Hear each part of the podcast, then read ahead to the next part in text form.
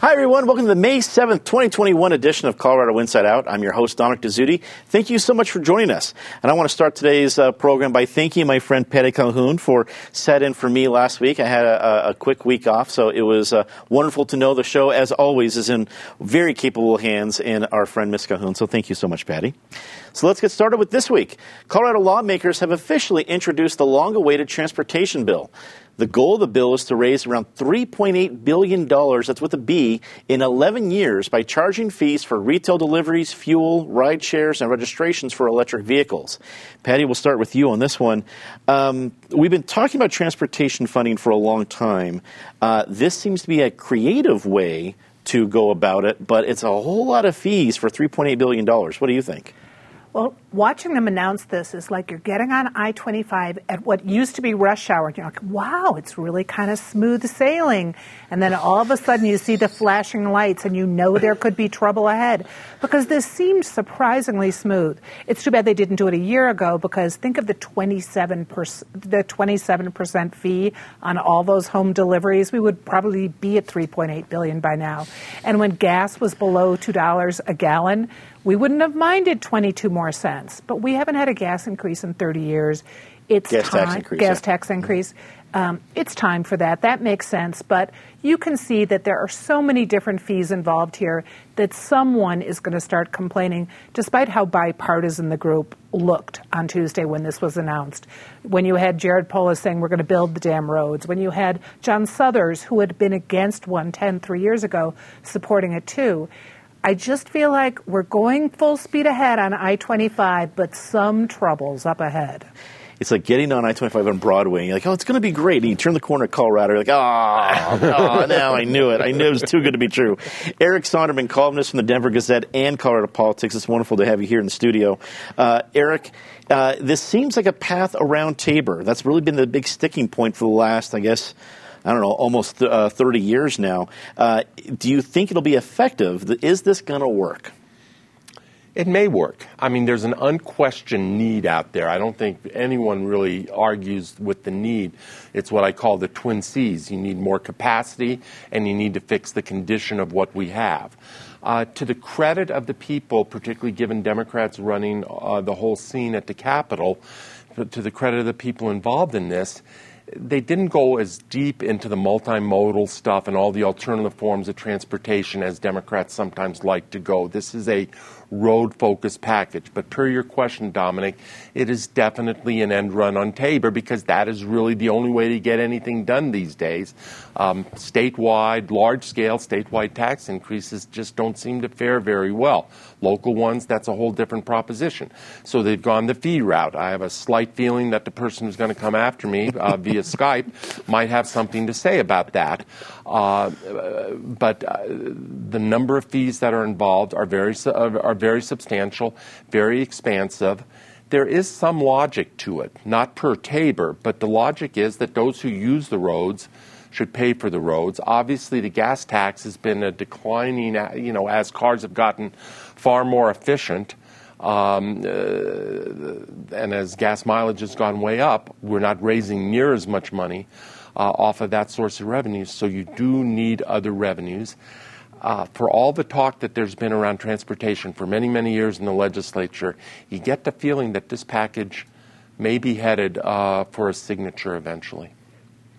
Well, was a great preview we had from Eric. Uh, Michael Fields, Executive Director of Colorado, Colorado Rising State Action, joins us uh, remotely. Michael, it's great to have you back on the program. Uh, you're known as a pretty uh, big, uh, popular Tabor advocate online, uh, but as we've seen this bill come out, there are some.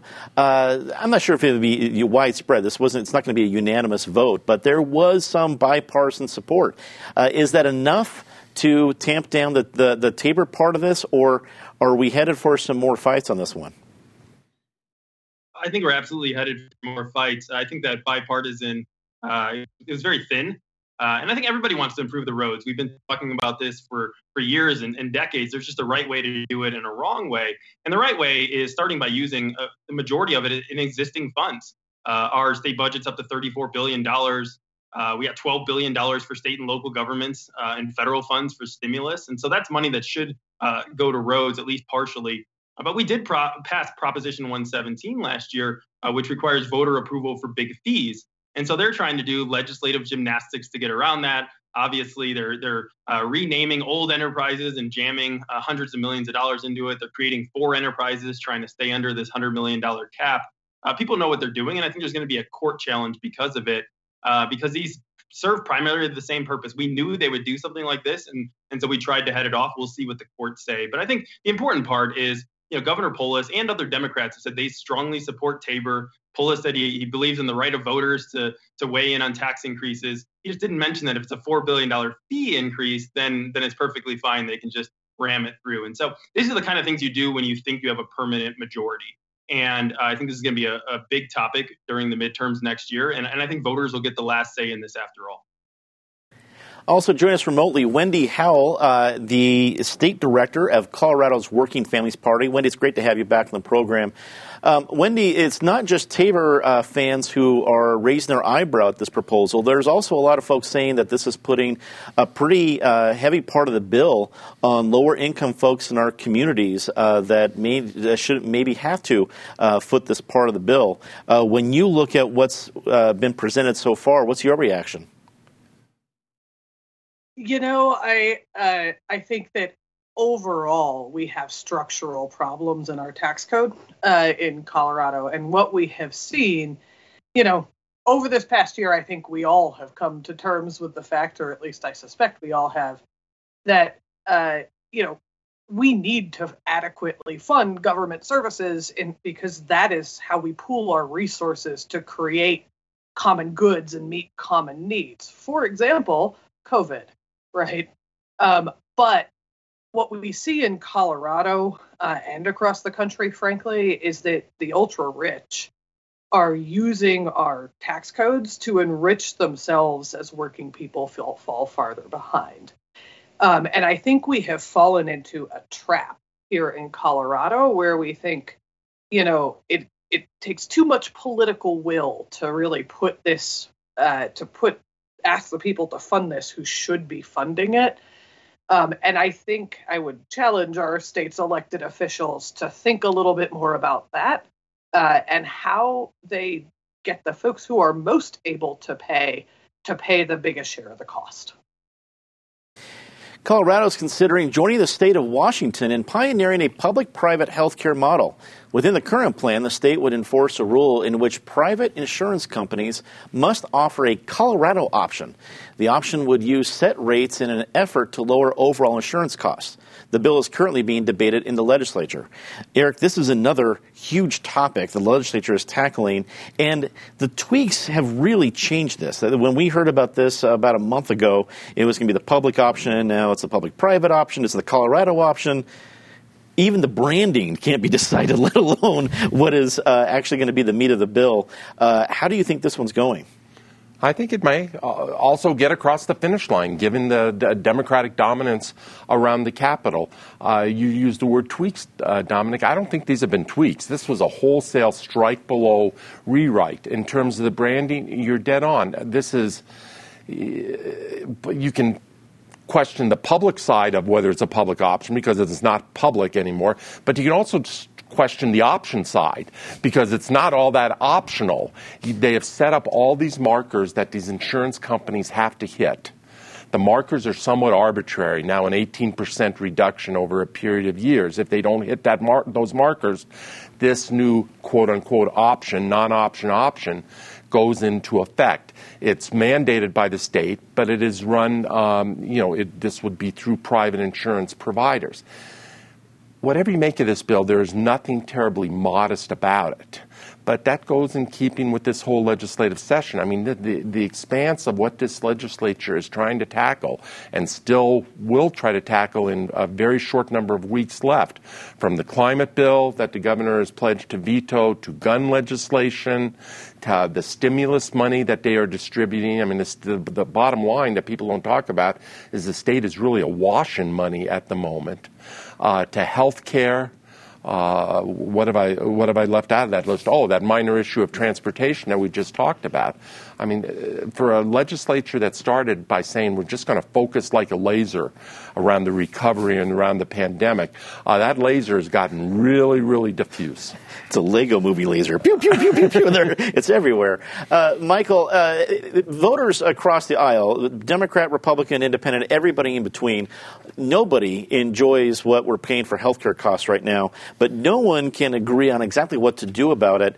Is there something here that you think uh, is a solution or just more fodder for maybe Republican or GOP lawmakers in the next election cycle?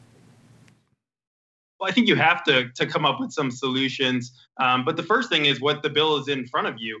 And uh, we can all agree that healthcare costs are too high. The question is, is more government involvement going to make things better or worse? In Washington state, as we mentioned, uh, they implemented a, a, public option and their premiums didn't go down. They actually went up by 15%.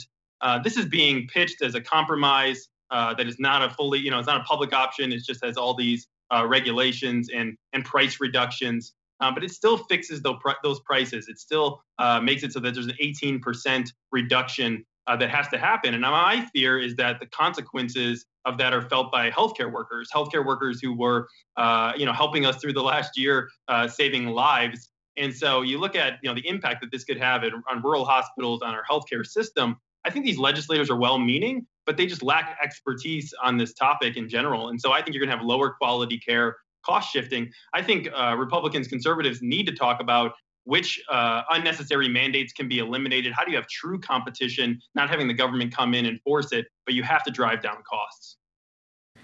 Wendy, one of the concerns uh, from some critics of this bill is that with all the different changes and tweaking, are the teeth being taken out of it, and therefore will real change happen for uh, folks in the street or, or, folks that you know in these individual and small group plans that are targeted to be benefited, but can they really be benefited if some of the industry is actually for this bill. If, if, if you're trying to tweak it, if you're trying to uh, uh, reform an industry and the industry's for it, some people are doubting if it's really going to make any change. What do you think about the real change possible from this bill? You know, I will just start by saying that this uh, issue is personal for me. Uh, I have spent many years as an organizer working with healthcare workers, with frontline nurses, and other caregivers. Uh, and so I've sat in the hospital break rooms uh, for hours on end talking to people about, you know, what they feel like uh, is wrong with healthcare. Um, and fundamentally, the bottom line is that, you know, we have healthcare systems that are not being run by caregivers. Um, and that is the refrain I hear over and over again from frontline caregivers. And they're being run in a business model, right? And so I would have, I would be remiss if I didn't say that I'm a little bit frustrated to see that business model healthcare ism, uh, which focuses on what businesses focus on, which is the bottom line, um, creeping into this bill. Um, because frankly, it's, you know, I think we should be centering the voices of caregivers, and I think we should be centering the voices of patients, uh, and that business leaders should not be driving changes in this bill. Patty, this is an enormous issue along with what we just talked about with transportation and others waiting for the legislature to tackle. And May is already seven days through. There's not a whole lot of time left on the legislative calendar. Is this going to cross the finish line? Well, even if it makes it out of the House today, which it probably will, we're going to see some fighting in the Senate. As Wendy said, all of a sudden it's become much more kind of a business and even business friendly bill as opposed to what it was originally set out to do, which is help the people who have not really been helped by the Affordable Care Bill, who are still facing really big bills from a a business that is making a lot of money, even in this horrible year when we've relied so much on our healthcare professionals. The people who are working on the front lines, they're not necessarily benefiting the way the healthcare industry bigwigs are on this. So I think we'll see some some changes coming in the Senate. Will it cross the line? Let's see. Eric said yes, so I'm going to say no. Always a good bet at this Money table. Yeah. Governor Jared Polis recently announced an amendment to mask regulations. Masks won't be required for indoor events as long as 80% of the attendees have been vaccinated.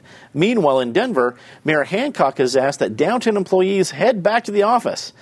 Uh, Michael, we start with you on this one. Uh, I can understand uh, Mayor Hancock's urgency behind, hey, let's get people back downtown.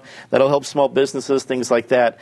I don't know if that suddenly changes the uh, post-COVID or you know soon-to-be post-COVID employee model, but that's not for me to determine. When you look at how we're handling this next step of COVID, uh, changing mask mandates, everything else, how do you think it's going? Well, I think it's it's hard. You know, we've never gone through this before, and so uh, I think the good news though is that we're heading in the right direction. More people are getting vaccinated. Uh, that means more people are going back to work. They're shopping. They're eating out. I've seen a lot more people out and about uh, in these last couple months. Uh, I, I, don't know how this, you know, verifying vaccination uh, thing is going to work. I don't know uh, how you're verified or who's going to verify it. Um, but I think, you know, obviously there are other counties that are on that level green uh, that don't have to have masks indoors right now. And and I think you're right regarding Denver. It, it's no surprise that the mayor is going to say everybody come back. You know, 135,000 people uh, work in downtown Denver, and uh, you know they they want to get that economy back moving downtown for sure. But I think you're right. The employers, you know, it's ultimately up to employers, and I think a lot of them are going to change their models because there's been uh, you know, in some areas, a rise in productivity, uh, productivity for people being home. And so it's yet to be seen how all these changes will impact everything. You know, Wendy, you know, when I walk into an establishment, I can tell if someone's wearing a mask or not, but I can't easily tell if they've been vaccinated or not. And I can just imagine as much trouble business people had to asking customers coming in, can you put on a mask? Imagine what it's going to be like. Can you now show me your verified vaccination card? Uh, so, uh, do you do you think we're headed for some uh, more difficult times with less mandates from governments and now more businesses having to make that call one way or the other for their patrons? Yeah, you know, um, that's a good question. Uh, I think human beings are interesting, right? I, even in amongst my friends and compatriots, I have some folks who have been like absolutely raring to go, ready to be back in big crowds and eating out and all of that. And some who are like, you know, I kind of like this being at home a lot more and cooking more at home. And so I'm really curious to see kind of, um, you know, long-term behavioral shifts. There's a lot of folks saying that if we're we're headed back towards kind of the roaring 20s, you know, um, another roaring 20s, and for similar reasons. Uh, and I certainly hope that's true, but I have no idea whether it is or not. Um, and as for the, uh, you know, checking whether people are vaccinated, I honestly have no idea. But I can say that frontline workers have learned how to adapt uh, to folks who don't like to conform to the rules, and so I suspect they have developed some skills along those lines. And Patty, I'm very interested in finding out how businesses might handle this because if I own a bar and I can prove and I can know that everybody in there is vaccinated, it can be like February 2020 party on, we're ready to go. But if if if I can't guarantee that, do I need to put everyone in mask, or at the very least protect my bartenders and my wait staff and people like that? I could see some businesses being pretty hardcore about show me your vaccination card. I can see other businesses saying it's it's all over. Don't worry about it. Um, and everybody in between. What do you think is going to happen? Well, I think we're going to see a lot more rules coming down as the state and the city shift. We've already seen it a couple times this week, saying, "Well, we didn't quite mean that. This is what we mean." Because the issue is, can you actually demand a vaccination card? If you're an employer, can you demand that your employees be vaccinated? The rules go in and out. If you're a business, can you actually demand that people either wear masks or show their card? There have been threats of lawsuits over that too, with a few restaurants that want to do it. On the other hand, you want to keep your employees safe. And if you're a restaurant, you're going to want to make sure that people are vaccinated if they can be. I've been well, I've been out and about every day actually since this started. I've been downtown, and the first time I couldn't find a parking place downtown was the day of the press conference at Union Station to announce that Denver's back in business.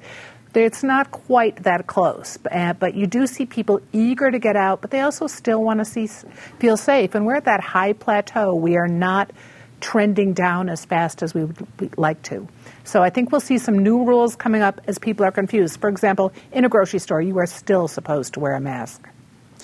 Eric, uh, the term independent cuss has been used to describe many Coloradans. Uh, do you think that is going to help us or hurt us as we're trying to get out of this next phase of COVID? More hurt than help to the extent that that sort of frontier mentality still exists in the state. Uh, you know, the wonderful things about cowboy lore, but in a public health uh, pandemic, public health crisis, you also need some compliance and some uh, rule rule following, not just rule breaking. Uh, I think the whole Hancock thing was a predictable press conference, but you know, let's at least hope he's working from his office so that we don't have a repeat of the situation back in November when he told no one not to travel, and then he traveled. Now he's saying everyone come downtown. Let's at least assume that um, he's working downtown. I think it's going to be a good long time, if ever, before those office buildings downtown look like they did pre March of 2020. I think the I think the work world is changed. It has changed in some fundamental ways. Yes, people would be going back in the office, but they might be to workstations as opposed to that coveted corner office. It might be two or three days a week when you have to go to a meeting and need a conference room. Uh, I don't think the world is going to just go back to what it was 14, 15 months ago. Let's get a quick take on this last one. Denver is considering using the missing middle to help solve a housing crisis. Last Tuesday, more than 12 Denver area mayors met with the mayor of Minneapolis alongside business leaders and housing experts to discuss the strategy of transitioning into more duplex and triplex settings. Mayor Jacob Frey of Minneapolis has banned single family housing and gradually utilized more than missing middle housing in an effort to create more equitable zoning. Wendy we start with you and your quick take here? Uh, is this a good idea? Idea for Denver to adopt? You know, um, I don't know about going so far as to ban single family housing, but uh, I think there's a balance to strike here. Um, because what we see is, you know, in some of, I'll speak to Denver specifically, in some of Denver's neighborhoods, uh, we see corporate developers coming in and building things that completely are out of character with the neighborhoods. I think you know, uh, the Highlands is a great example of some of that, where you have sort of traditional Denver brick homes next to kind of monstrosities where on a single family lot they've put together five modern, you know, condos that are just like do not fit in the neighborhood. Um, and those things aggravate gentrification. Um, but I do think that when you're talking about accessory dwelling units, which actually enable homeowners to build wealth uh, in their communities, you know, do things like build uh, apartments over their garages that they can rent out or remodel their basement to make it a separate apartment, that sort of stuff. Um, that absolutely keep fits in character with the neighborhood, does not aggravate gentrification uh, and displacement of black and brown communities, and it helps build wealth uh, for those homeowners um, instead of for the big corporate developers that just want to do scrapes. So I think we need to find a balance in Denver uh, that empowers homeowners and accessory dwelling units.